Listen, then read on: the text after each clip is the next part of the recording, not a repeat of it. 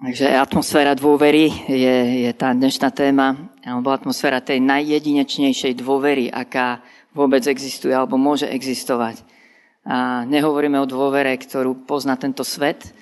Svet si buduje dôveru, alebo ľudia vo svete si budujú dôveru na základe nejakej prestíže a nejakého výzoru človeka, jeho výšky postavy, jeho vzdelaniu, výške príjmov, jeho popularity, a, alebo jeho, jeho sily osobnosti, nejakého líderstva, vodcovstva a rôzne, rôzne prednosti, ktoré človek má. A my, my niekedy podmienujeme vo svete dôveru a takýmito rôznymi vecami. A, ale hovoríme o, toto leto hovoríme o dôvere v cirkvi. Keď pán Ježiš hovoril Petrovi, Peter, ja postavím církev a brány pekla ju nepremôžu. A tak keby sme dokázali vidieť hlboko do Ježišových očí, tak by sme tam mohli uvidieť, ako sníva o cirkvi, ktorá bude nepremožiteľná diablom. A viete, dlhé roky som si myslel, že tá nepremožiteľnosť bude spočívať v nejakej obrovskej charizmatickosti alebo v sile nejakých osobností, e, vodcov danej cirkvi. A, a môžete nad tým rozmýšľať aj vy ďalej. Ja, ja vám chcem dať také niečo, na čo, na čo postupne prichádzam. Že církev môže byť pre diabla nepremožiteľná. Nepremožiteľná kvôli iným dôvodom. Kvôli tomu, že v církvi bude dôvera úplne iného charakteru, druhu. Niečo, niečo neporovnateľné s tým, čo tento svet eh, pozná. A Ježiš o takej cirkvi sníva a dokonca takáto církev je jeho odmenou podľa Žalmu 110, že tam je napísané prorocky, tvoj ľud a bude sama ochota, bude povolný a, a bude svetý a bude oddelený. No, takže hovoríme o dôvere. Celé toto leto je to veľmi silná e, téma a, a preto ju prinášam, lebo verím, že pre diabla, pre diabla je, je to stopka on nemôže premôcť dôveru. Môže nám ju ukradnúť, môže nás oklamať a keď stratíme túto jedinečnú dôveru, tak potom zrazu sme ako keby odzbrojení. A, a ja vás pozvem dnes do prvého listu Jána. A toto bude možno posledná časť, a posledná časť tejto série o dôvere a nemôžem vynechať Apoštola Jána. A asi tí, ktorí čítate Bibliu a Novú zmluvu, tak asi viete, už ste postrehli, že tento apoštol má jedinečný pohľad na pána Ježiša aj na církev. A z takého iného úhlu pohľadu e, preberá aj a podáva aj udalosti evaneliové. A tie jeho listy sú veľmi, veľmi jedinečné. Takže, e, takže Poďme sa pozrieť do prvého listu Jána. Bude to niekoľko veršov, ale samozrejme, že eh, pre kontext, úplnosť vás pozbudzujem, aby ste si tieto listy, tento prvý list Jána eh, čítali, študovali. Bude to z prvej kapitoly 9. verš. A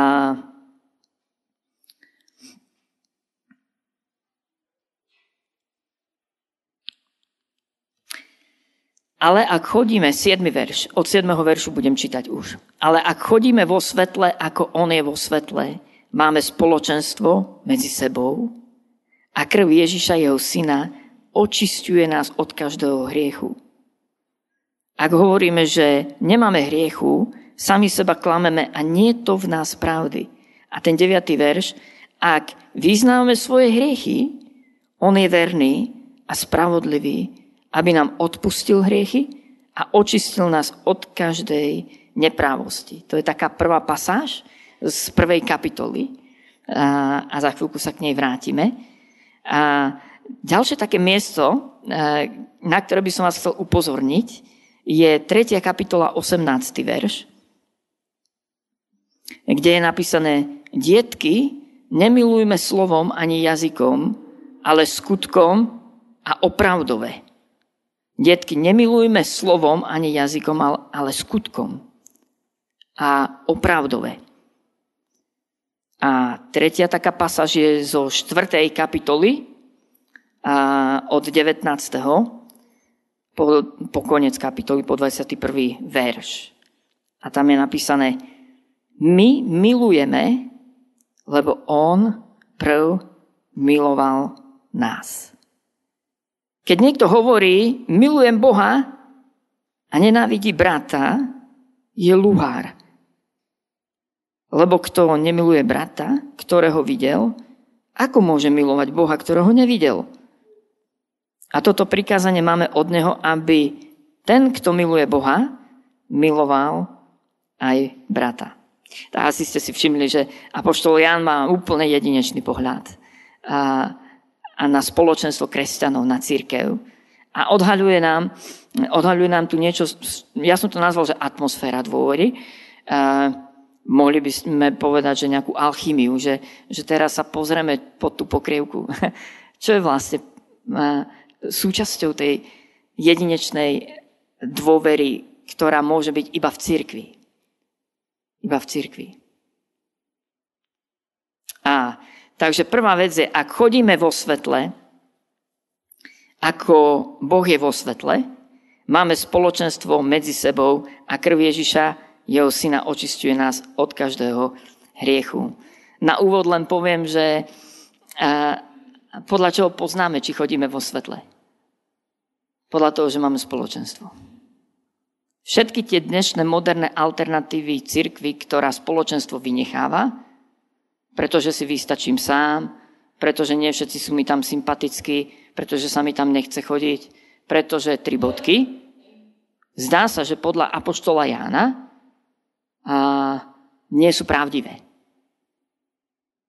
Výsledkom toho, že chodíme vo svetle, je, že máme spoločenstvo. Ak chodíme vo svetle, túžime po spoločenstve. To je taká prvá vec, ktorú by som chcel povedať na úvod. Že pre Apoštola Jána je spoločenstvo cirkvy absolútne nevyhnutné pre, a, a súčasťou duchovného života. A druhá vec je, že niečo sa deje s našim hriechom. Ak chodíme vo svetle, tak ten hriech je odhalený. A asi poznáte známy verš tak Boh miloval svet, že dal svojho jednorodeného syna, aby nezahynul nikto, kto v neho verí, ale mal v ňom väčší život. Poznáte ten verš? Z Evanielia podľa Jána z 3. kapitoly 16. verš. Lebo neposlal Boh syna na svet, aby odsudil svet, ale aby ho spasil.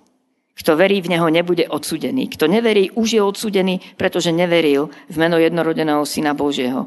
A v tom je súd, že svetlo prišlo na svet. Ja len pokračujem, čítam tú tretiu kapitolu Evangeliu podľa Jána. 19. verš hovorí, a v tom je súd, že svetlo prišlo na svet, ale ľudia väčšmi milovali tmu ako svetlo, lebo ich skutky boli zlé. A toto je optika Apoštola Jána. On nám hovorí, že, že kresťan má chodiť vo svetle. To znamená, má nielen niekedy dovoliť, aby pán Boh preskúmal jeho srdce. Ja neviem, raz za rok alebo raz za nejaký čas. A raz urobi veľké upratovanie, ako to robíme možno, ja neviem, pred Vianocami doma. Ale kresťan má zostávať vo svetle a má dovoliť Duchu Svetému, aby odhaľoval jeho skutočný stav, jeho srdca. A, ale ľudia väčšmi milovali tmu ako svetlo. Aj kresťania častokrát väčšmi milujú tmu ako svetlo. A ja vám teraz ukážem, ja vám teraz ukážem dve náhrady svetla v cirkvi. Ako nahrádzame svetlo. A, a, a tu sa dostávame k takej prvej časti, ktorú som nazval vedomie vlastnej dôveryhodnosti, nedôveryhodnosti. Paradoxne, v atmosfére dôvery taká prvá nevyhnutná súčasť je, že som si vedomý svojej vlastnej nedôveryhodnosti. Som si vedomý vlastnej nedôveryhodnosti. Sám zo seba. Lebo viem, že len milosťou som spasený skrze vieru nie z mojich skutkov, aby som sa nechválil. Preto je atmosféra dôvery v cirkvi postavená na milosti. Nie na zásluhách, ale na milosti. na tom, že nám bolo odpustené a bolo nám odpustené všetko. A toto je to výnimočné. A Ján hovorí, ak v tomto svetle chodíme, nie, že ak sme v tomto svetle začali, niekedy pred 5, 10, 15, 25 x rokmi, ale Apoštol Jan hovorí, ak v tomto svetle chodíme, tak máme spoločenstvo. No a teraz tie dve náhrady za svetlo v cirkvi. Prvá náhrada je telesnosť. Je to, že vedome zostávame v hriechu, ale tvárime sa, že všetko v poriadku. Argumentujeme tým, že všetci hrešia. Všetci sú takí, všetci to robia. A najčastejšie sa s tým stretávam, ja neviem, keď e, vedeme napríklad e, mladých ľudí k predmanželskej sexuálnej čistote. A, a keď viackrát som to zažil v živote, nielen, nielen na pôde nášho zboru, ale aj v iných zboroch, keď sa niekde prevalí, že spolu nejakí mladí mali sexuálny nejaký styk alebo vzťah a, a sú konfrontovaní, alebo sa to prevalí tým, že dôjde k nechcenému otehotneniu, tak zrazu sa stretávame nie s pokaním, ale s argumentami, že všetci to robia. A na vlastné uši som počul mladých ľudí, ktorí hovorili aj títo, aj títo, aj títo. Církev niekedy nezostáva vo svetle. Vedome toleruje kompromis a hriech. Ale vtedy už nemáme spoločenstvo. Vtedy takisto ako hriech nás oddeluje od Pána Boha, tak nás oddeluje jedného od druhých, od dôverného spoločenstva. Rozumiete, lebo vtedy tie hriechy zakrývame. A vtedy sa stráca dôvera, alebo dôveryhodnosť medzi nami, lebo niečo hlboké zo zdieľania my zatajíme. Nechceme to zmeniť a tak to zatajíme. A tak sa z cirkvi vytratí hlboké zdieľanie. Rozumie, rozumiete mi, asi ste so mnou ešte, lebo je také letné ráno. A, takže to je tá prvá náhrada svetla. A je, je vedomé tolerovanie hriechu. A rôzneho hriechu, ja neviem, mohol by som hovoriť možno e, z podnikateľského prostredia, a keď som mal rozhovory s podnikateľmi a, a, a oni, oni možno si vidia do toho, ako robia veci. A niekedy som počul jedného brata, ktorý mi povedal, vieš, ale keď vidím, ako ostatní e, buď nezaplatia dane, alebo vedome okra, e, okrátia ten štát o tie príjmy, alebo urobia nejakú takú vec, ktorá je na, naozaj na hrane so zákonom. Viete, a toto, toto zostáva medzi nami v spoločenstve. Církev nie je o našom programe tomto nedelnom, o pekných chválach, dobrej muzike a nejakom rečníkovi a, a oznamoch a zbierke a tak ďalej. A církev je o tom spoločenstve svetla. A Apoštol Jan hovorí, ak chodíme vo svetle a dovolíme, aby to svetlo nás menilo, tak máme spoločenstvo. Ako náhle to svetlo nahradíme nejakým šerom, tak sa stratí spoločenstvo. Zostane inštitúcia. Zostanú programy, bohoslužby, stretnutia. Ale už to nebude spoločenstvo. No, druhá náhrada svetla je zákonníctvo. Druhá náhrada svetla je zákonníctvo a to je, keď zdôrazníme nejakú E, nejakú špeciálnu, ja neviem, čistotu v nejakej oblasti, ale na úkor iných oblastí. A v cirkvi niekedy je veľa, veľa takéhoto zákonníctva, keď sa snažíme zaslúžiť si pred Bohom e, nejakú milosť, keď dáme dôraz na naše skutky, dôraz na nejakú našu vlastnú spravodlivosť.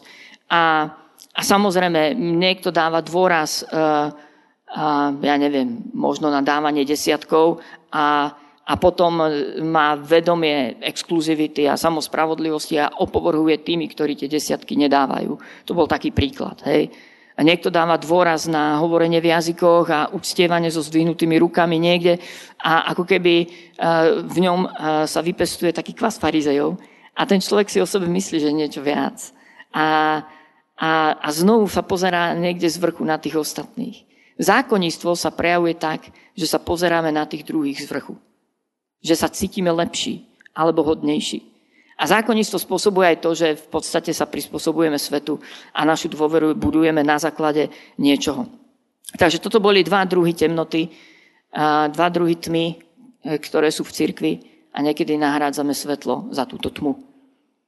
A, takže ešte raz telesnosť, ktorú nájdeme aj v prvej kapitole listu Rimanom. A zákonníctvo, ktoré nájdeme v druhej kapitole listu Rimanom. A v tretej kapitole listu Rimanom je zhrnutie. Všetci zhrešili, postradajú Božiu slávu. A to je ingrediencia tej atmosféry dôvery. Že sme omilostení a prijatí Kristom. Nie pre naše skutky. A sme odhodlaní chodiť v tom svetle. Druhý, druhá taká ingrediencia dôvery je transparentný zápas o nasledovanie Krista. Ak chodíme vo svetle, máme spoločenstvo a krv jeho syna nás očistuje od každého hriechu. Hej, ak máme spoločenstvo uh, a chodíme vo svetle, tak sa niečo deje s oblastiami našich závislostí, nezrelosti, nášho charakteru, zlých postojov, motivov, zlých spôsobov rozmýšľania. To, čo by sme mohli nazvať hriechom, to, čo nie je v súlade s Božím srdcom, charakterom a vôľou, tak s tým sa niečo deje. Bože slovo hovorí, že Pán Boh nám odpúšťa. A 9. verš hovorí, že vtedy vyznávame svoje hriechy a on je verný a spravodlivý, aby nám odpustil a aby nás očistil. To znamená, vtedy sa deje premena. A, a toto je niečo, čo by malo byť v našom živote stále prítomné, že vedieme zápas, transparentný zápas o nasledovanie Krista. Ja som to takto nazval, možno to nazvete niekto nejako inak.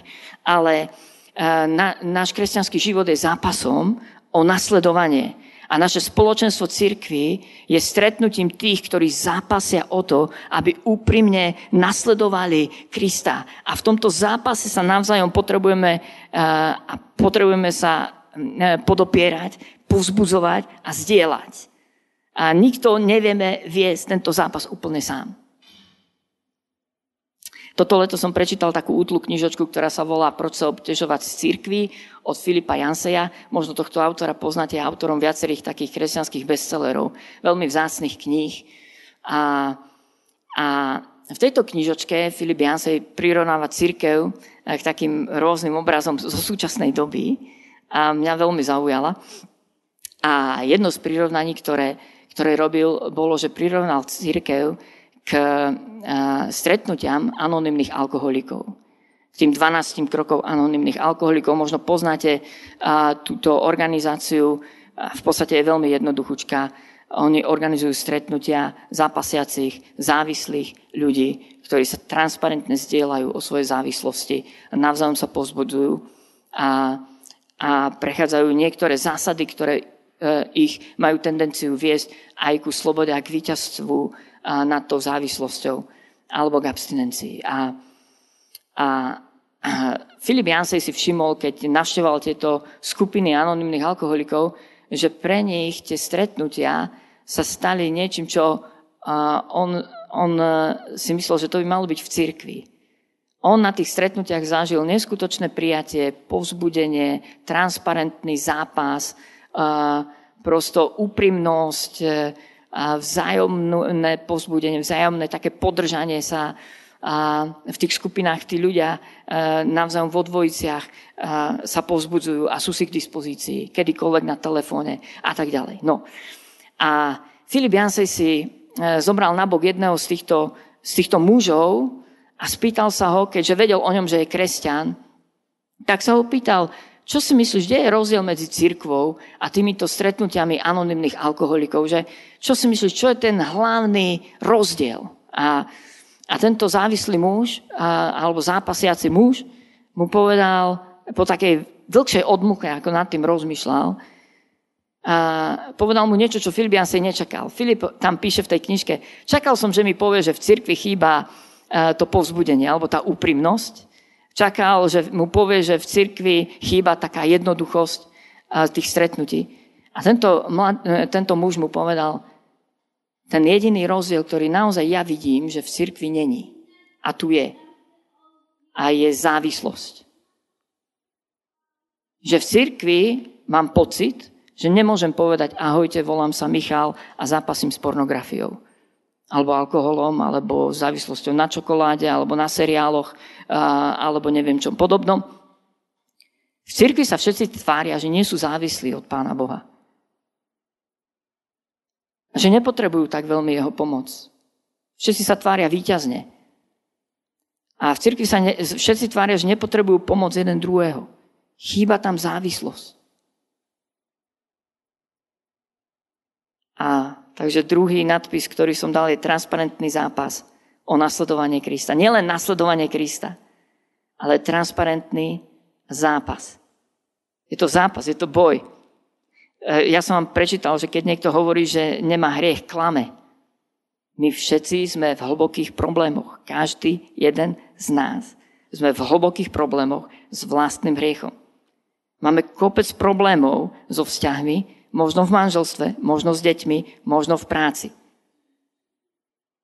A potrebujeme ten zápas viesť spolu. A viesť ho transparentne. Jeden pred druhým. Tretia ingrediencia, eh, o ktorej hovorí eh, Ján v prvom liste Jána, je autentická láska. A tam hovorí, že ak sa nemilujeme, ak nemilujeme brata, klameme. A autentická láska znamená, že tou láskou, ktorou sme milovaní Pánom Bohom a prijatí Pánom Ježišom Kristom a naplňaní Duchom Svetým, tak tá láska má byť cítiť, má byť prítomná. A znovu, keď hovoríme o láske, tak by, sme, by som vás chcel upozorniť, že sú minimálne dve náhrady lásky. E, viacej, ale ja pomenujem dve. Hej? Z prvého listu Korinským. Tam je hymna lásky v 13. kapitole. Viete o tom?